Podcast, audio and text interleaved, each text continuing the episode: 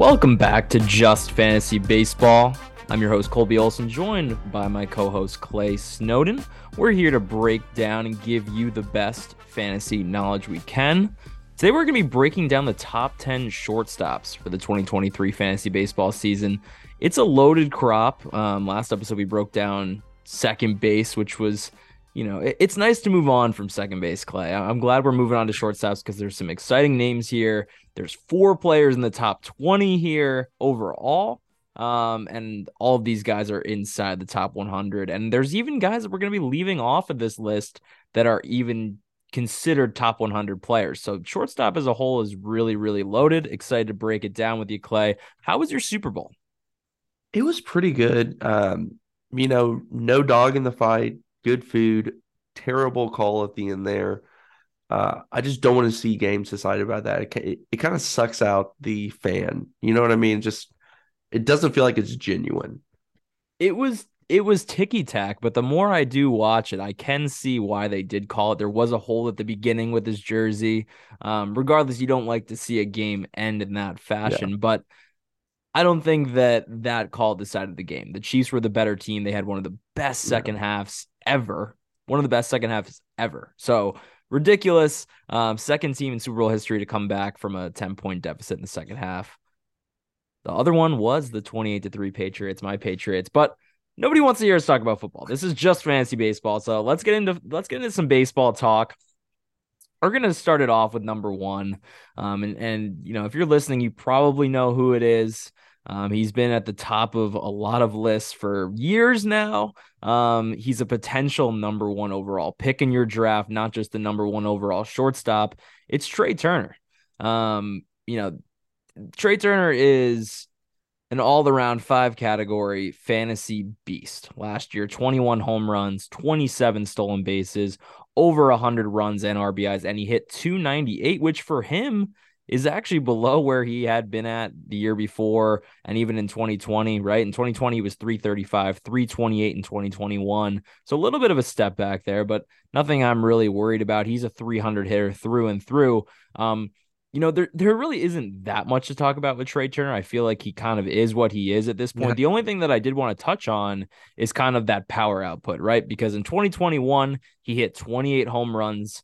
Um, and that was a huge step forward for him right the before that the most home runs he had had in any season was 19 um then he hit 21 last year which was a little step back but you know I think everybody kind of took a little step back. Um, everyone not named Aaron Judge, that is, took a step back last year in the power department, just with a different ball, um, not as juiced of a ball. So, you know, I could see him hitting 25 to 30 home runs. Like I would not be shocked if that happened. I don't know if you should expect that to happen. Regardless, Clay, this is a guy that you can comfortably take as a number one overall pick. I don't think anybody's going to dispute that. Is that right?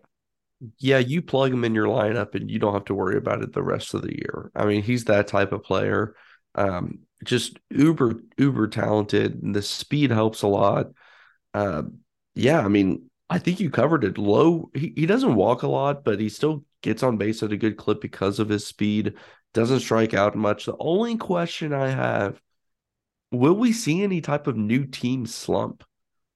You don't think so? I, I don't think so either, but that does happen with some players. They get to a new team, new new situation, and it might take them a little bit of time to get going, but I I don't think so either. I, yeah, I, I mean he moved to LA and and didn't seem to skip a beat. I don't think he's yeah. going to skip a beat going to Philly and playing in front of that crowd and you know, an electric lineup there as well. So I don't think it's, you know, really a detriment to his fantasy value at all moving out of LA, as good as LA's lineup is. Um, the other interesting thing with Trea Turner is because of his speed and and his batted ball profile, he tends to outperform his expected metrics, which is, you know, always a little bonus on top of the cake. He is a guy that just consistently does that because of speed um, and hitting the ball hard. But let's move on to number two. And this is where it starts to get a little interesting because number two and number three to me are very very close in value and yet their adps are somewhat scattered apart right now. But coming in at number two is Bobby Witt Jr., um, a rookie last year at age 21. He's not even going to turn 23 until later this season. He's still a 22 year old right now. Um, really held his own as a as a rookie. Clay, 20 home runs, 30 stolen bases, more than 80 runs and RBIs, and hit 254. Um, you know, he didn't walk a lot. He didn't strike out too much either, only a 21% K rate. Um, it's it's a difficult profile because he doesn't walk, but you know, from a fantasy perspective, from a five by five perspective, I think he's, you know, he's uber valuable. The only problem I have with Bobby Witt Jr., where he's being selected right now at ADP, you know, seven, is I think you're kind of sapping all the value out of him at ADP seven. Like you're expecting him to take that leap forward and hit 280 next year with 25 home runs, with more than 30 stolen bases, which I think he can do. But I think you're expecting a step forward from Bobby Witt when the guy we have ranked at number three behind him, Bo Bichette, has already been there. So we'll talk about that. But, you know, Bobby Witt Jr. is being taken ahead of a guy like Mookie Betts. And to me, that that's just kind of ridiculous. And I think the hype is getting to people a little bit. Um, yeah. Not to say that Bobby Witt is a bad pick. I think he's well worth a first round pick. I just don't know if I'm going to be leaping at six or eight for him. I think I'm going to be more comfortable drafting him like towards the back of the first round, 10 to 15. That's exactly how I feel as well. Last year, he was trending in the right direction through um, April, May, and June, kind of peaked in July, then kind of hit a maybe a rookie wall, slowed down a little bit. This is a guy with 30 30 type talent in a lineup that I think the Royals lineup is improving. You have a lot of people who are, or a lot of players who were rookies last year, young talent who should, if everything goes well, be progress, you know, show progress in the right direction. So I do think it's a good pick. Number seven overall is just that just seems like a little bit of risk for me. Um, I'd rather lean towards the back end as well. I mean, I think there's risk because I, I, expect the power to take a little bit of a step forward. I expect the average to take a little bit of a step forward. But can you count on near 100 runs, 100 RBIs from Bobby Witt Jr. in this Royals lineup? That's the question for me. And that's why I would rather at his current ADP have Bo Bichette, who comes in at number three. He's going off the board at ADP 15. Um, you might have to go ahead of that. You know, there in this top 20, it's very hard. Some people, you know, some leagues a guy might be taking number 10. Some guys, some leagues a guy might be taking 20 overall. But ADP at or at Bo Bichette at his current ADP, I want over Bobby Witt Jr., right? He had an electric second half last year. He started off really, really slow, but had an electric second half. He hit 337 with 10 home runs and six stolen bases. He only got caught stealing twice, which was the concern for him last year, um, and a 52% hard hit rate in the second half, Clay. The one question I do have for Bo Bichette, because, you know, he's always going to have insane RBI and run numbers in that Blue Jays lineup, but in 2021, going back to the the the steal concerns I have, in 2021, he went 25 of 26 on on the basis. But last year, he had 13 steals and he was only 13 of 21. So he was caught stealing eight times, which is a little bit of a concern. But in the second half, he did look better there. The Blue Jays also don't run a lot. Um, they're 10th, they had the you know 10th lowest stolen base number uh, total last year. So what do you think of the steals for Bo Bichette? And do you think he's worthy of a of a top 10 pick or close to it? Yeah, he has shown the speed in the past, but like you said, they don't run as much. Um, it's tough to predict steals. You know, it all depends uh, so much to do with matchups and who's on the mound, and um, so it is tough to predict. Uh, but at the end of the at the end of the day, I think he's getting at least ten. It's not like you're going to get zero there, right? So I think that there is a little bit of value in the stolen base with the potential of him having closer to 20 stolen bases. This is a guy with a WRC plus over 20 each year of his career so far. And the near 50% ground ball rate is a little bit concerning, right? But he's shown that he can beat that, right? Like he is better, or he's still a really good player with a ground ball rate that is concerning. The question I have for you, Colby, is is this lineup better than it was last year? Yeah, I mean they added Dalton Varsho. Um, you know, Alejandro Kirk's gonna be getting everyday playing time. I think this lineup is still amazing. I'm hoping for a bounce back from Vladdy this year, but I'm not sure. Like, I, I think it's good enough for sure. Yeah. And if you take Bo Bichette's last two seasons, he's averaging 26 home runs, 106 runs, nearly 100 RBIs, and with a 294 average. I mean, he's still just going to be a 25 year old this year, entering his peak per se, right? Coming off of an electric second half, 52% hard hit rate in that second half, as I mentioned. So I think that this is a guy that kind of was in that Bobby Witt Jr. spot last year where he was being taken like top five and kind of had somewhat of a down year. Obviously, the second half was amazing, but had a down year. And I think this is the perfect opportunity for you almost to buy low on Bobby Witt Jr. in your second round. I think he's the perfect second round pick.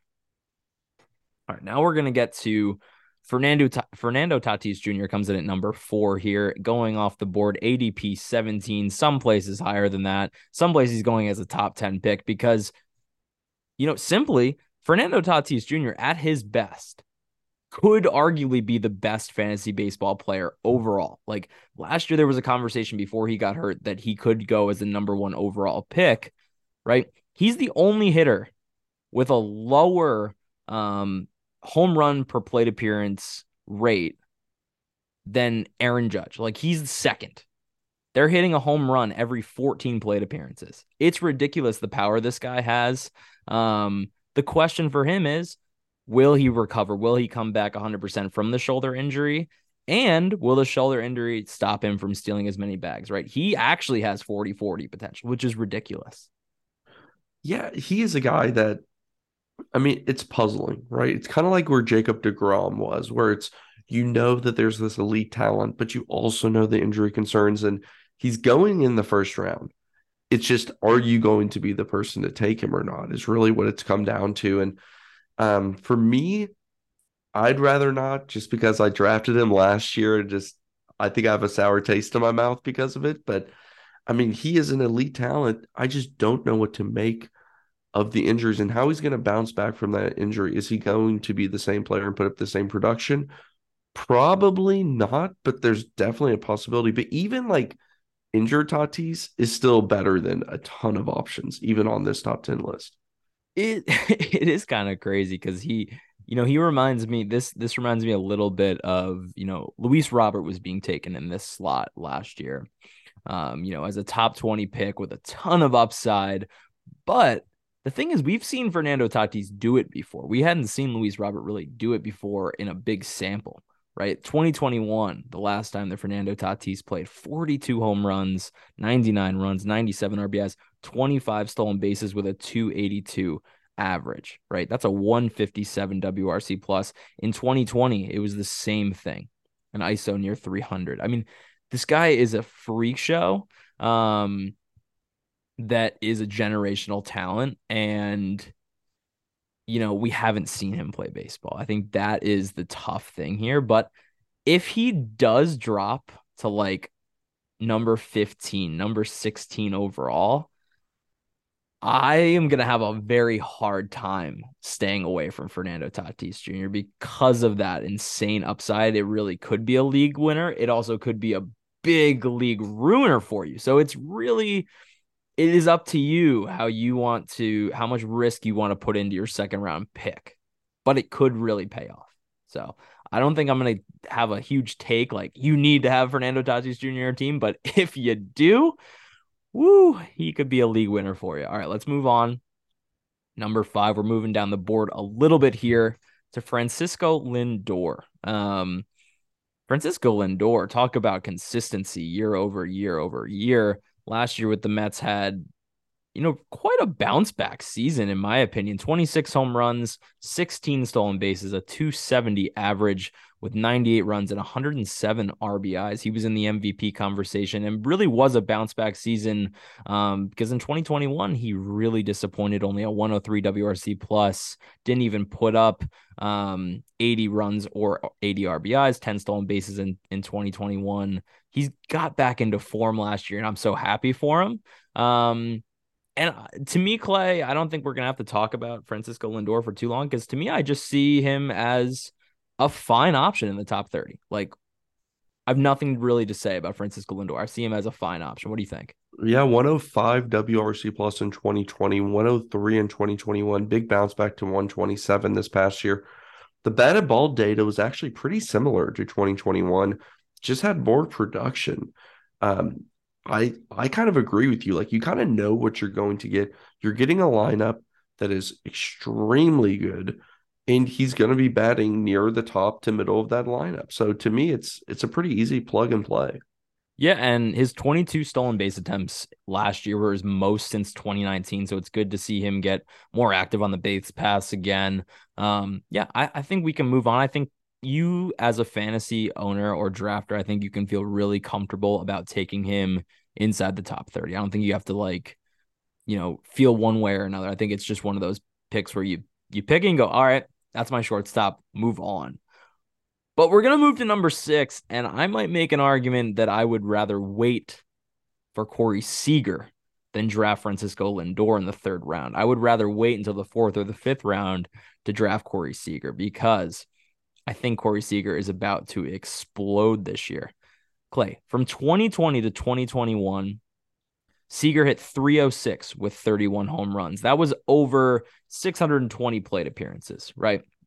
Last year, he had 640 plate appearances. He hit 33 home runs, but fell well short in the average department, only a 245 average last year, which was just kind of bizarre when you've seen Corey Seager be this line drive guy, gap to gap guy um, for most of his career and hit near 300. But the power was really there last year. So I think without, I, can you expect the average to bounce back to near 300? I'm not saying maybe th- might not be 300, but can you expect it to bounce back to like 285? Because that's what his expected batting average was last year.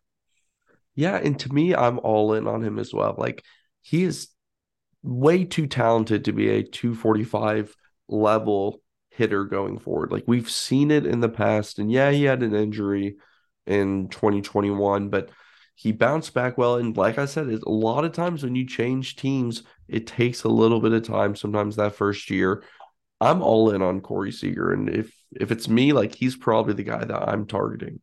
He's the guy that you're targeting. He's the guy that I'm targeting. He's the guy that every single other fantasy analyst is targeting.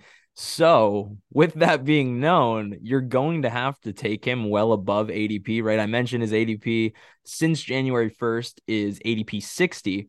But in my recent draft, I took him ADP 45 because you just got to go and get this guy. Um, I did want to bring to your attention, Clay, you're going to find this one funny. His profile is closer to Rafael Devers than people would probably guess. So last year, Devers had 27 home runs, 84 RBIs, 88 runs with a 295 average, right? Corey Seager last year, more home runs, 33 home runs, more runs, 91 runs, 83 RBIs. Obviously, that 245 average hurts, but I'm expecting that to increase near where Rafael Devers is. So I'm, I think there is an argument to be made that, you know, he's not Rafael Devers, but from a fantasy perspective, he could produce value close to that of Rafael Devers or guys that are going in the top 25, right? I think you're getting a huge steal here at Corey Seager, even above where he's being taken. Like if you're taking him, I would feel comfortable taking him like 40th right now. I really would. Do it in our draft then. I gladly will. And you'll go, wow, I wish I had taken Corey Seager even ahead of that. I'll take All him right. 39th. All right, let's move on to what are we at now? Number seven? We're just zooming right through these guys, man. All right. Number seven, Oneil Cruz.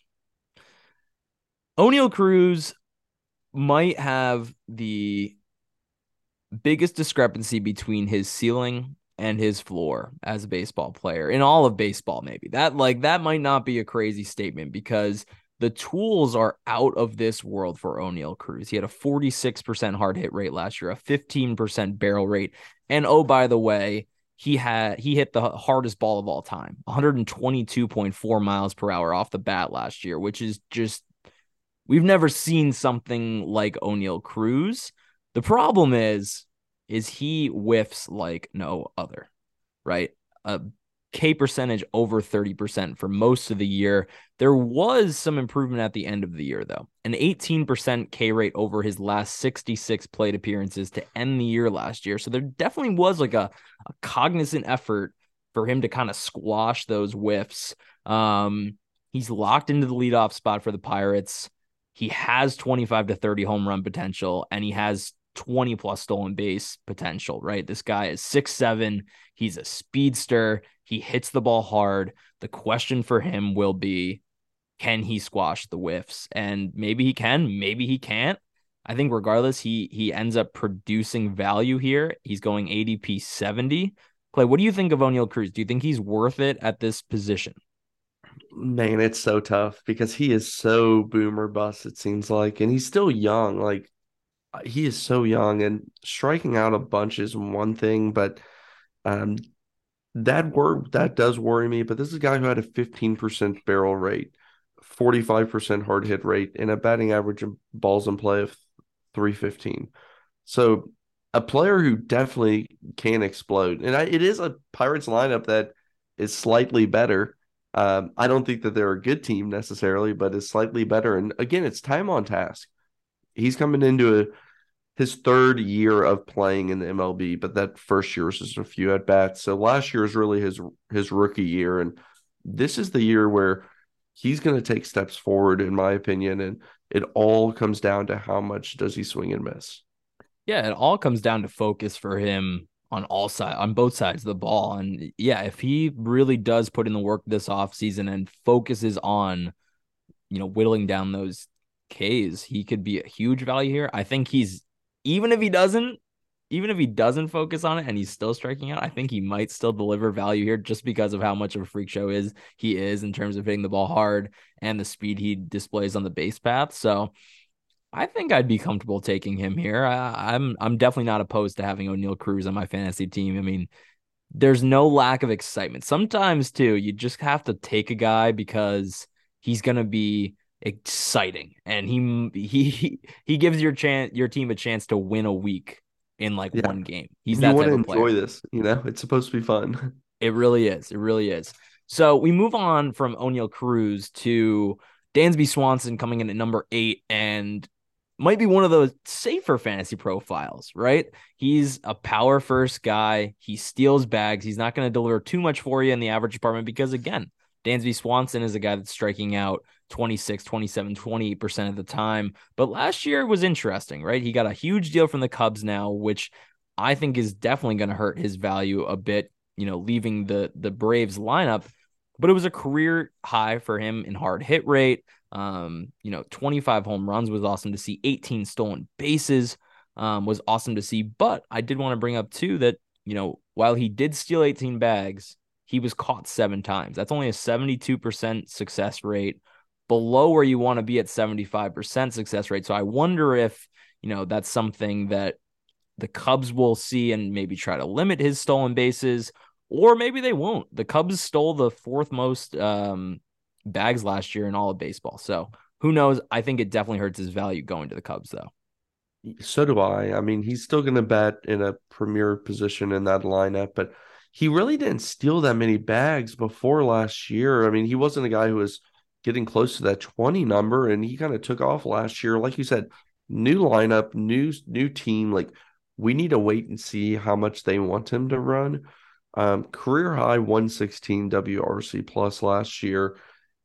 If he played all of his games in wrigley last last year he would have had 33 home runs. So definitely a guy with some power. He's going to you know, a ballpark that that could benefit him if the wind's blowing the right way. I was gonna say if the wind's blowing out on a Wednesday afternoon, Dansby's hitting three. Yeah, but you know, I mean, this Cubs lineup isn't. It's weird. worst either. Like I, I think we maybe have to acknowledge that that you know Cody Bellinger is a wild card, but Seiya Suzuki, I, I believe, is going to take a step forward in his second year in the big leagues coming over from Japan. And then Nico Hoerner was great last year. Christopher Morel, as we've already talked about, was great. Ian Happ is is a very solid option in there. Then at first base, you're gonna add, you're gonna add in Matt Mervis. Hopefully, get Eric Hosmer as far away from the baseball field as possible.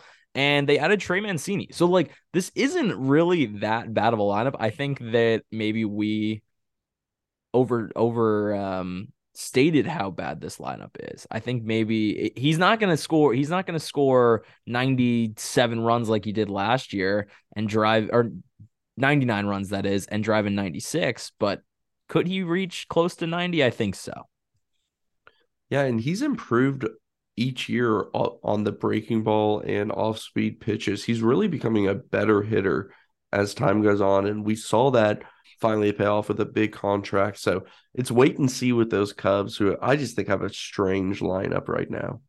Yeah, and I think like I think something that needs to be said about like um this Oneil Cruz, Dansby Swanson, and then we're going to get to these last two guys. And then even there's some guys we're going to talk about on Friday that are going to miss out on the top 10, but they're kind of in their own little tier here. Like if you view, like if we, we rank a guy seven and you're like, well, I have him at six or I have him at nine, like I think they're super close in here. And so yeah. you can feel comfortable taking a lot of these guys in this range, but, um, let's move on to number nine now.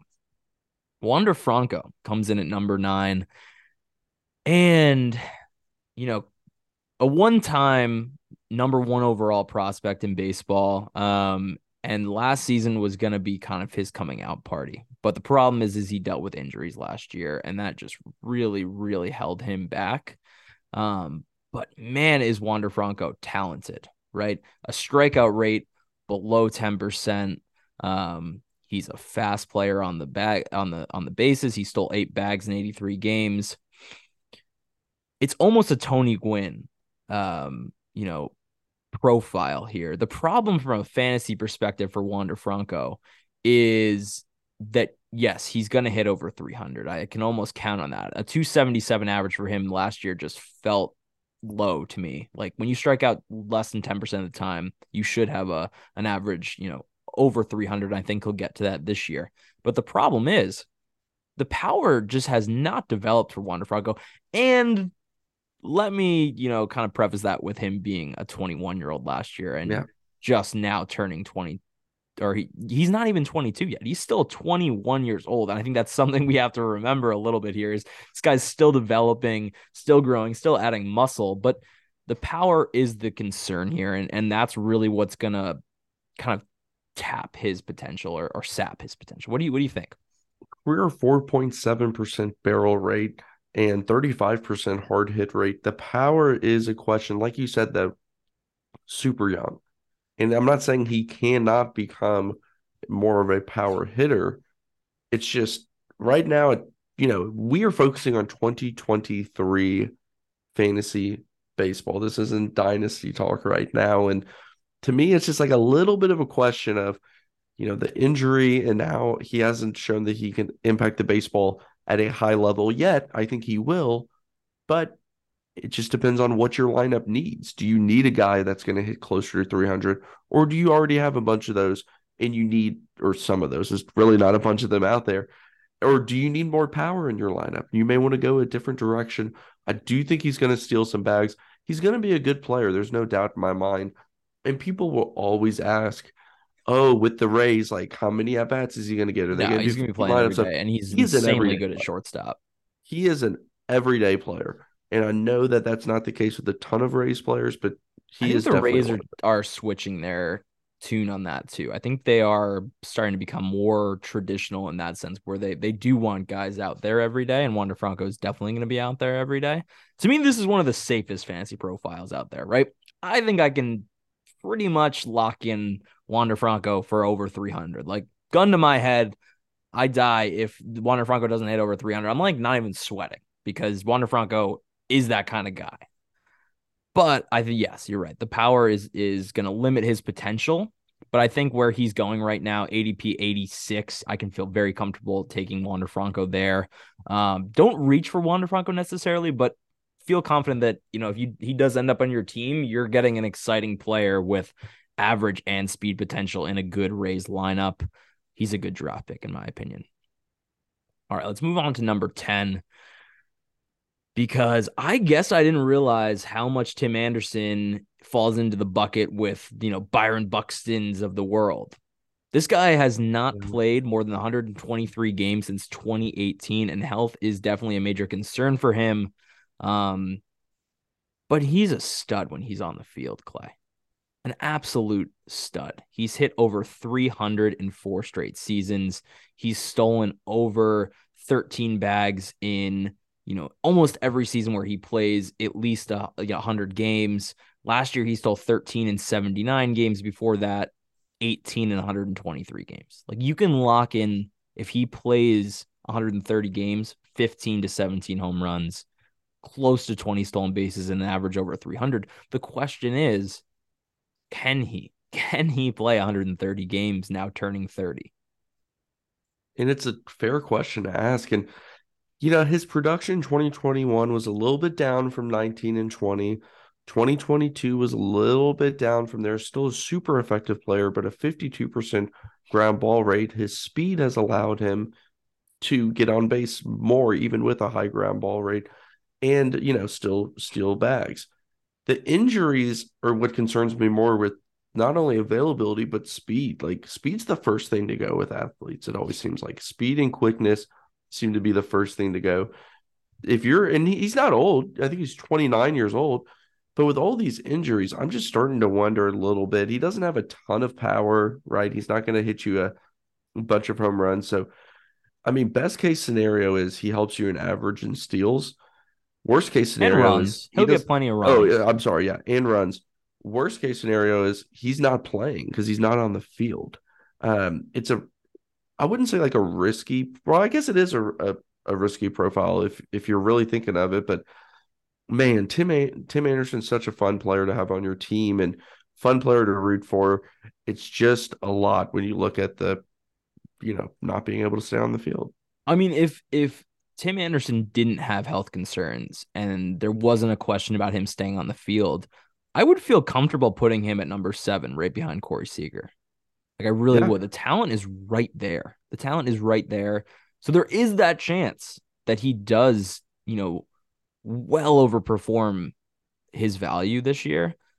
But it's just, are you willing to take that chance that he does stay healthy? And I don't know if I am. I just, it's so hard dealing with guys that are turning 30, have injury problems, are speed first guys. I agree with you. I think it's, this is why we have him where we have him, I think, because of this profile. So, take with that information what you will. Um, we're not going to tell you exactly how to draft your team, right? We're just giving you information to help you draft.